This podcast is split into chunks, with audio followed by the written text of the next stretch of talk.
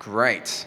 Uh, so today we are beginning a new sermon series as a church, and uh, we're going to be spending some time for the next uh, few weeks in the book of Daniel, which should be exciting.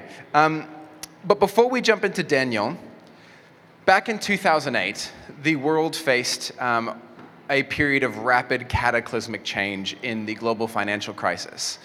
And it's hard to still fully understand what happened all those years ago. If someone asks, What happened at the GFC? Most people are like, The money went bad. Economy, yeah, economy is bad. So, what happened, if you're like truncating a very complicated problem to, sim- to a very simple answer, is that people started betting on the housing market in the States and they started betting these extravagant huge bets that they would never fail. And then they made bets upon those bets, and then people made bets upon those bets, and then they sold these bets to banks all across the world. And then in 2008, something happened that had never happened before in economic US history.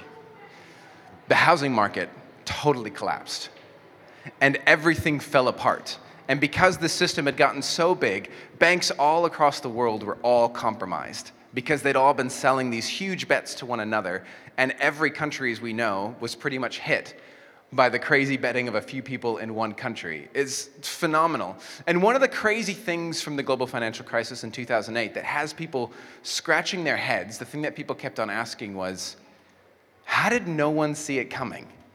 Right? Like, these are some of the most well paid people in the industry. These are supposed to be the smartest people in the world, and hardly anyone saw it coming. It shocked everyone. And uh, they asked one guy named Steve Eisman, he was one of the few people who he did see it coming, one of a handful of people, and he placed some bets against the housing market, against all these leverage bets, and he made truckloads of cash because he was the only person who thought it would fail. And uh, they asked him, How did you see it when no one else did? And how did all these big, giant firms that are supposed to know more than anyone else how did they get away with it? Like, how did they get caught unawares? And what he said was fascinating, is he said, in all of their financial models for planning for everything, they plan based on the assumption that things are going to keep going roughly as they are. There's maybe 20% it's going to grow or 20% it's going to tank, but they always assume what's happened ahead of us is what's happened behind of us. And what they didn't plan for is that you could have huge cataclysmic sweeping change happen fast. And it's that bad assumption that caused a giant crisis, which we only, what, just got the tail end out of? And what happened again?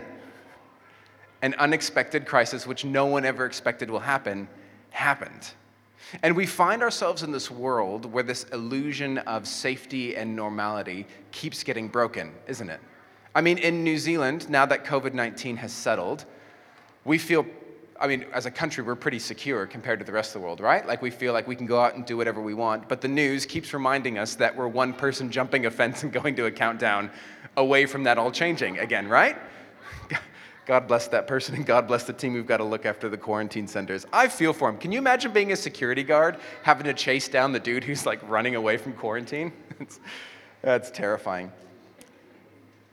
But we're one short blip away from us being brought back into a period of total upheaval that the world is in. The world has faced rapid change really, really quickly. And beyond that, it's not just the global financial crisis, it's not just COVID 19. If, if we're honest, we feel like so much has changed really fast in recent times, eh? I mean, it was only a month ago that George Floyd was murdered on camera, which then led to racial protests, not just across the US, but across the world. And before we knew it, statues of all these heroes or figures started coming down, not just in the US, not just in the UK, but even here in New Zealand. That discussion has reached our shores, and now we're again discussing the role of race in society. Were you ready for that talk? And then beyond that, in the past 20 years, uh, definitions, ideas, and language around gender and sexuality has radically changed the way those words, what they meant 20 years ago, mean different things now. And if you're not up to date, if you've not been in university recently, it can feel dizzying as you have to learn a whole new raft of language to, to grapple with the way that gender and sexuality and those understandings have changed in modern society. It's a lot of change rapid change very quickly. And not all that is bad, mind you. A lot of that change has been really, really important. Some of it has been really, really valuable to learn and discuss. But it can leave us feeling a bit like, a lot's happening. You can feel anxious, you can feel struggling. And the question that underlies all of that is where is faith in the midst of that? What is God doing in the midst of a global pandemic? What is God doing in the midst of racial unrest all across the world? What is God doing in the changing understandings of, of gender and sexuality across our world? And it's not even in the big things. In each of our lives, we will come to crisis points when things have changed really, really rapidly, and we have to figure out how faith works in that. Whether it's a dramatic relationship change, maybe getting married really, really fast, uh, maybe it's going through a divorce that you never thought would happen. Maybe it's a job that you relied on and you thought was going to be really secure, gets swept out from underneath your feet, and you're staring, looking at the future, not knowing the way forward. Maybe it's the death of a loved one, a parent, or a child. Most of us will have gone through those crisis moments, and one of the hardest things to deal with is where is faith when things change really, really fast? Where is God when things are moving so fast and we don't know the outcome that's ahead of us? That's, our, that's, our, that's the air we breathe, isn't it? It's the world we live in. And the reason I talk about all that is the reason why I want us to spend some time in the book of Daniel. Because Daniel itself is a book that deals with questions of where is God in the midst of radical, cataclysmic change? Can God be faithful even under governments and leaders that seem different from what we would have hoped for? Can God still be with us even when all the promises that we thought we were waiting for seem to have gone empty? These are all questions that the book of Daniel wrestles with. And so we're going to spend a few weeks walking through this together to see what God might say to us. And what does faith look like? Not in Jerusalem where we feel in control and we feel safe and everything's secure and everything makes sense. But what does faith look like in exile, in Babylon, when things don't make sense? So we're going to just dip our toes in the water. We're going to go through quite a bit, uh, bit of this book together, but today we're going to just dip our toes in the water and we're going to look at two verses because that's enough, right? Just two verses. So if you have your Bibles, we're going to be opening up to Daniel chapter 1. Uh, the text will be up on the screen, but if you have your Bibles, you're welcome to open those up because it's helpful to, if you get bored, you can read on ahead from me. And Daniel's filled with great stories, so you can do that there. So we're going to be opening up and we're going to take a look at Daniel um, chapter 1 verses 1 and 2. And this is where it sets the context of the book. It's opening up saying the world that we're walking into when we read these stories. And it starts by saying this In the third year of the reign of Jehoiakim, king of Judah, Nebuchadnezzar, king of Babylon, came to Jerusalem and besieged it. And the Lord delivered Jehoiakim, king of Judah, into his hand, along with some of the articles from the temple of God. These he carried off to the temple of his God in Babylonia and put in the treasure house of his God. Small verses, but they tell a huge, huge story. So, for those who don't know, um, at the, this point in time in history, uh, it's helpful to know what's happening and how did this get here. What had happened is Israel, remember, most of us know the stories of King David, good dude, Goliath, slayed, Good king, we all like him, right? Well, after David and his son Solomon, everything went nasty, and the kingdom went through a civil war and split into two kingdoms. Israel was the kingdom in the north, and then Judah became the king in the south, uh, the kingdom of the south. And they existed that way for quite a few years until about 200 years after David, around 700 BC, um, the Assyrian army came through and basically devastated Israel. They demolished Samaria, its capital. They took all of the Israelites out into exile. They deported them and put them into foreign lands. And most of the tribes that lived in the northern kingdoms still to this day have been lost. Um, when people talk about modern Jewish people, usually they come from either the tribe of Judah or Benjamin, which is the lower tribe, the lower kingdom. And when Assyria came through, they swept through Israel and destroyed it and came right down to the kingdom of Judah, and they came right down around Jerusalem. And Jerusalem was this close to falling apart. Like the army was around it, and they thought, this is the end of us as well. But you can read the story in Isaiah. What happened was one of those classic Christian stories. You know, the ones that we love to tell at testimony time, where at the last minute God came through. That's what happened for Jerusalem. They were praying, and the king Hezekiah calls out to God for help. And so, the way it, it's described in Isaiah is God sends an angel, and he defeats the enemies of Assyria. In one night, they wake up, and the entire force of Assyria is decimated. And the king has to leave with his tail between his legs, and Jerusalem survived by the skin of its teeth. It was crazy. It was this remarkable moment of God's victory. And Jerusalem and Judah got this complex from that point on, where they were like, oh, yeah, we're kind of hot stuff. God likes us. Nothing's going to go wrong. And the prophets began imbibing this kind of culture of God's with us. He saved us. He'll always save us. He'll always protect Jerusalem. Jerusalem can never fall because it's God's holy city. And this whole culture developed around it. And then new kings came through, and then about 100 years passed, and Judah began making all the same mistakes that the northern kingdom Israel made. They turned away from God, they made alliances with all these foreign kingdoms. There was all kinds of idol worship and rampant injustice as the ruling class begins to oppress the poor in their nation. And God begins to call them out on it, calling them to repent. Turn around, stop these evil ways, return back to me. But to be honest, the prophets who said that were in the small minority. The large majority of prophets that were sitting in the kingdoms and the courtyards actually were singing a different story. They were remembering God's story, saying, This is how it's always been. God saved us in the past, He'll always save us in the future. In fact, Jeremiah calls out these prophets in his book. He says, Look, this is what the Lord Almighty, God of Israel, says Do not let the prophets and diviners among you deceive you. Do not listen to the dreams they, uh, you encourage them to have. They are prophesying lies to you in my name. I have not sent them, declares the Lord. Jeremiah said, If you don't turn, it's going to get rough. God's going to send another kingdom. And what happened to Israel is going to happen to you, but they never thought it would, right? GFC, what's happened before will always happen again. That's how faith works. But as Daniel tells us in the opening chapters, that's not how it works. And this is what we read. Jeremiah tells the story about the fall of Jerusalem in another language. He says, In the ninth year of Zedekiah, king of Judah, in the tenth month of Nebuchadnezzar, king of Babylon, he marched against Jerusalem with his whole army and he laid siege to it. And on the ninth day of the fourth month, Zedekiah's eleventh year, the city wall was broken through. The Babylonians set fire to the royal palace and the house of the people and broke down the walls of Jerusalem. Nebuchadnezzar uh, commander of the imperial guard, carried into exile uh, to Babylon the people who remained in the city among those who had gone over to him and the rest of the people.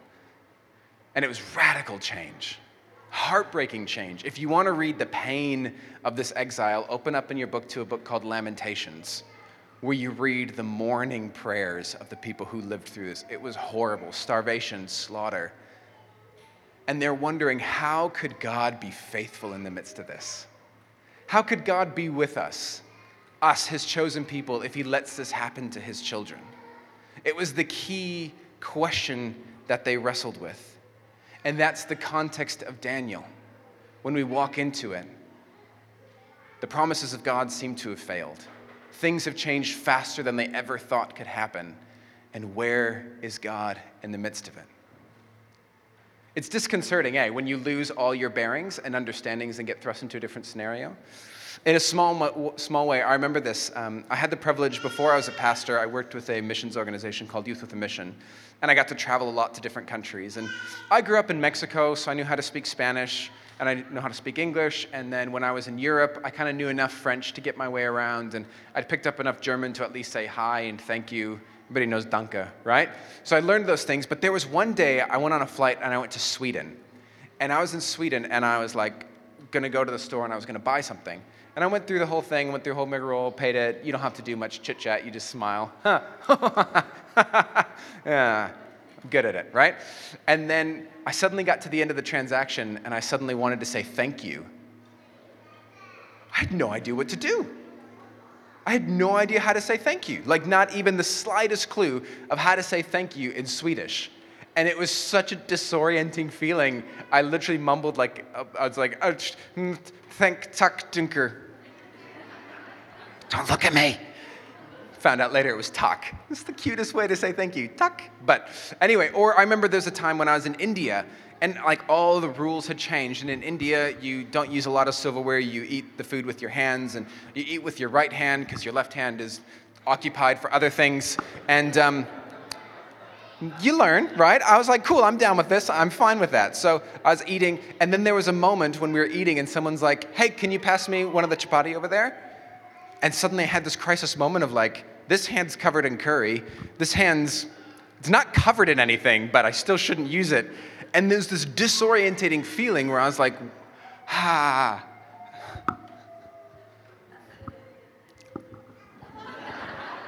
No, I didn't do I just waved at them and I think they just got it because I obviously looked awkward and uncomfortable.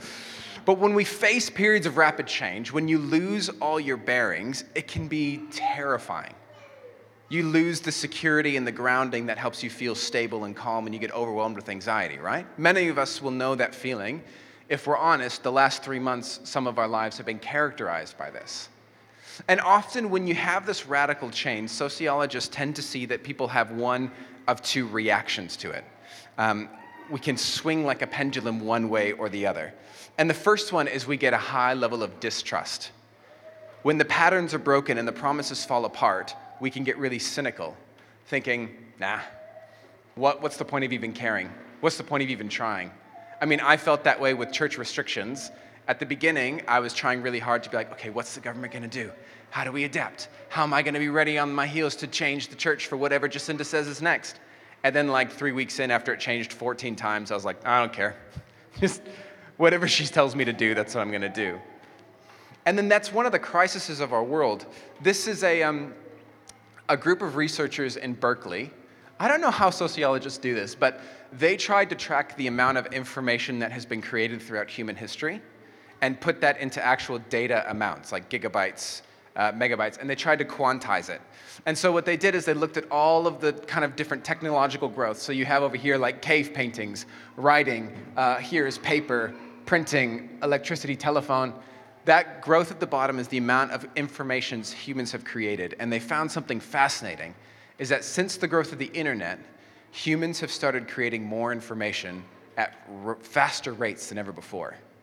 And they found that in the year of 2001, in just the year of 2000 to 2001, more information was written down and created in that one year than the rest of human history combined more websites, more blogs, more ideas were written then than ever in human history.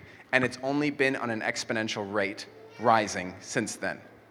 And they said one of the challenges of this is that there's an information overload that we face. And any truth claim, anytime someone tries to sell you something with authority, a lot of us deep down know that if you spend enough time Googling online, you can find information that challenges that authority, right? So it doesn't matter whether it's the president or Jacinda, there's always some alternative facts we can find online. And what it's led is to a culture of distrust and a lack of care and engagement because we assume everyone's biased. If information is infinite, there's always an opposing viewpoint, right? And the danger is it can cause us to become distrustful, and honestly, we just meme about it because we can't do anything about it. And this is particularly a characteristic I would see of my generation, is that amidst the global crises that we're facing, are we particularly good at getting stuck in and actually effectively changing or building something? Not particularly, but we are really good at building memes about it that make us laugh as we scroll through Instagram, right? Because what's the point of caring? Why try?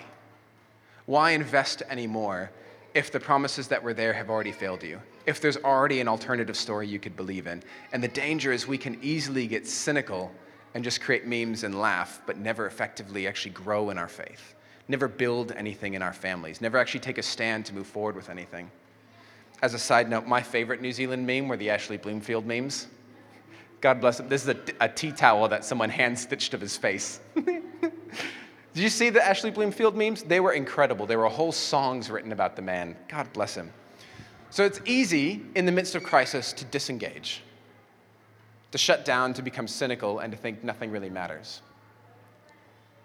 The other option is we can swing the other way and we can try and protect our mental framework, protect our understanding. We reject any new information that threatens us, and we hold on to any grasp of something that can reinforce the thing that we always believed. And the danger with holding on to this one is that we can often become quite conspiracy theory prone. I mean, what are conspiracy theories other than taking a really complex problem and offering you a perfect, easy solution for it? One narrative that makes sense in your head that you can just trust and it reaffirms your identity. Don't think about it too much. I don't know how Bill Gates is depopulating the earth, making money off of vaccines, giving that to the WHO, and making us all take it. Like, don't think about the details, that's not the point. The narrative, it makes sense and it comforts us because all we're trying to do is protect our own perspective and protect our own viewpoint. Does that make sense? We can, with these radical changes, we can often drift into one of these places and then we become more rigid.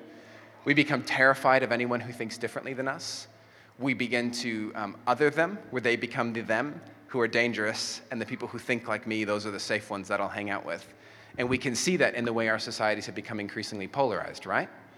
Where we only agree with the people that we agree with, and we're terrified of the people that disagree with. This is all just building up to the dangers and the difficulties of the world that we face. And often, faith, it can at first seem like it's a silver bullet solution, right? Well, God said it. I believe it. We'll just read the story here. God will fix it. That'll make it easy. What I love about Daniel is that Daniel doesn't fall into either one of those categories. Daniel doesn't allow us to just get cynical and say, well, nothing mattered. God is gone. Do your best. Have your fun. That's the end of life. No, one of Daniel's huge points is God is still in control and with us. But nor is Daniel a simplistic book that says, just do this and you'll be better. In fact, Daniel is an incredibly complex book, one of the most complex books of the Bible besides Revelation. Which probably makes sense for why we're doing it. I'm sorry, I'm a glutton for punishment. I love the controversy and we can learn together, right? But there are things about Daniel that scholars still disagree on. Permit me to be a nerd, a Bible nerd, for just a few minutes. I think you'll find it fascinating. In Daniel, there are 12 chapters. And when we look at it in our Bible, those 12 chapters are all in English and they all um, there's two halves. The first half are all stories of Daniel in the court, Daniel in the lion's den, you know, the ones you learned in Sunday school, but are now horrifying that you think about as an adult. There's those. And um, the back half is all like these prophecies and visions. It's all apocalyptic language with beasts and sea. And those of you who did Revelation will be familiar with that kind of work that we did last year. But did you know that Daniel is actually written in two languages? When we arrive, the original manuscripts that we get it in, it comes literally in two different languages. Chapters 1 and 7 through 12 are all in uh, Greek. And so that introduction chapter and all the back half, uh, the prophecies, those are all written in Greek. While the court stories and that first vision are all in Aramaic. And so scholars are trying to figure out how do you have a book that's just written in two languages? Why would, if Daniel wrote it, why would he suddenly change language halfway through? And so scholars have fought about that really, really hard. There's huge questions around when it was written. Um, conservative scholars will say that this was all written as a prophecy by the person Daniel in the sixth century in exile. So Daniel wrote all of it, and we have his writings. And that's a, a position that a lot of scholars hold, but there's some real challenges with that. For example, why would Daniel in Babylon write in Greek? It just the Greeks, Alexander the Great hadn't swept through yet, so why would he be writing in a language that hadn't hit their land yet? So that's a challenge. And then another thing that even the most conservative scholars have to deal with is at the back half of Daniel, Daniel begins making all these prophecies about future kingdoms and what's going to happen. And they are really, really, really accurate up until a point. There's a point in Daniel chapter 11 where the prophecies seem to line up with history as we know it, but at one point then history and the way Daniel tells about it seem to be different. And so some scholars will say that actually Daniel was probably written in the second century under Greek rule.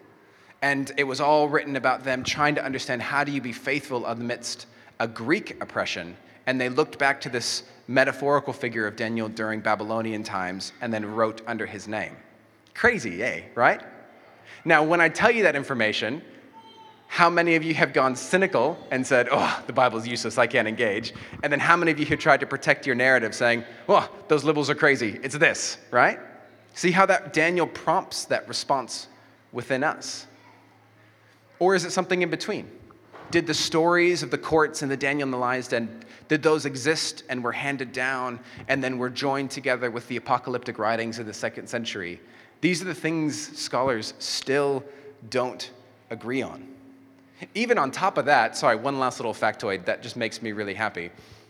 Daniel shows up in different places in different Bibles.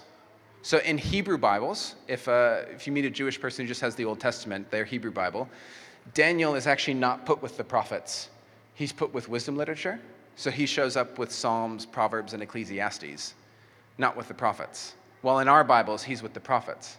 And then in some texts, Daniel even has three chapters that aren't in our texts. There's a whole narrative about him, a prophecy about a dragon. There's him as a detective sneaking out, figuring out who's doing the dirty deeds, and he's the smart detective solving the answer, and God's helping him. The Bible's great. It's full of weird stuff. I love it.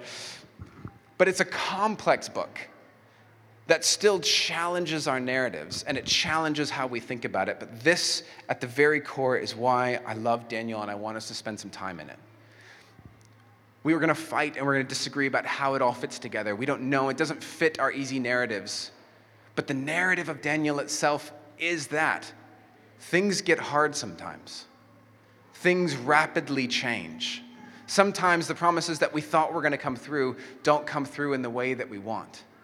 But the message of Daniel is at the core of it God is still in control. Going back to those first verses, you'll notice right here um, in verse 2, it says, And the Lord delivered Jehoiakim, king of Judah. So even in the midst of their exile, God was faithful to them. Uh, Tremper Longman, one of the co- commenters on Daniel, he says this In other words, the story of Daniel informs the reader that Nebuchadnezzar's intrusion into Judah, it was not a historical accident. God gave Jehoiakim into that pagan king's hands after all.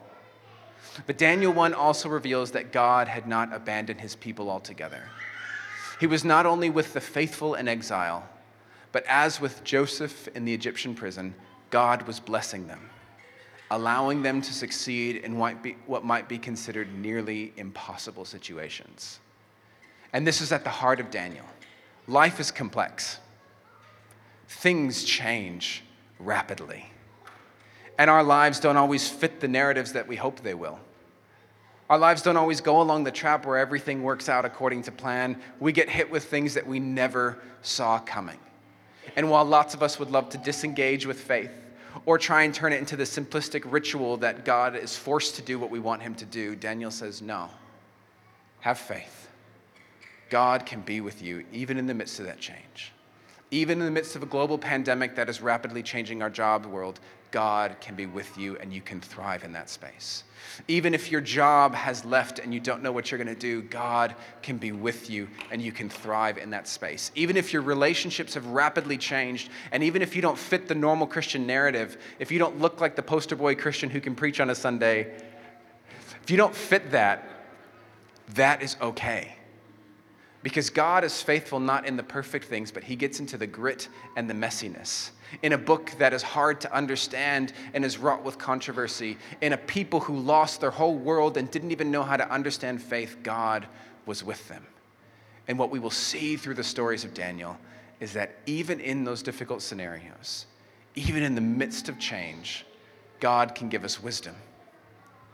He can give us great favor we can find ways to be faithful to Jerusalem, even living in Babylon. He can give you hope in whatever scenario you are walking through. And so we're going to spend some time learning and growing in this book together. And I hope you are as encouraged as I am. I wonder if we can stand and pray as the team leads us in one last song. I know that was a lot. I know sometimes it's like a fire hydrant of information. Some of you are like, wait, no one ever told me about the Bible before. That's okay. Jesus still loves you. It's complicated, but it's okay. But I do want to encourage you with the core message of Daniel here today. In that whatever you are facing, whatever difficulty you are in the midst of, regardless of whether your life fits the pattern of what we expect a standard Christian to look like, or whether it has utterly devolved from that into chaos and you're wondering, does God even care? And can I even be present in a place or a community of faith like this? Daniel would say, God is with you. And he can resurrect and restore even the most difficult, broken things. Even when all those promises are shattered, he is still with you. And he can work for you to thrive in the place that you are in. So let's pray.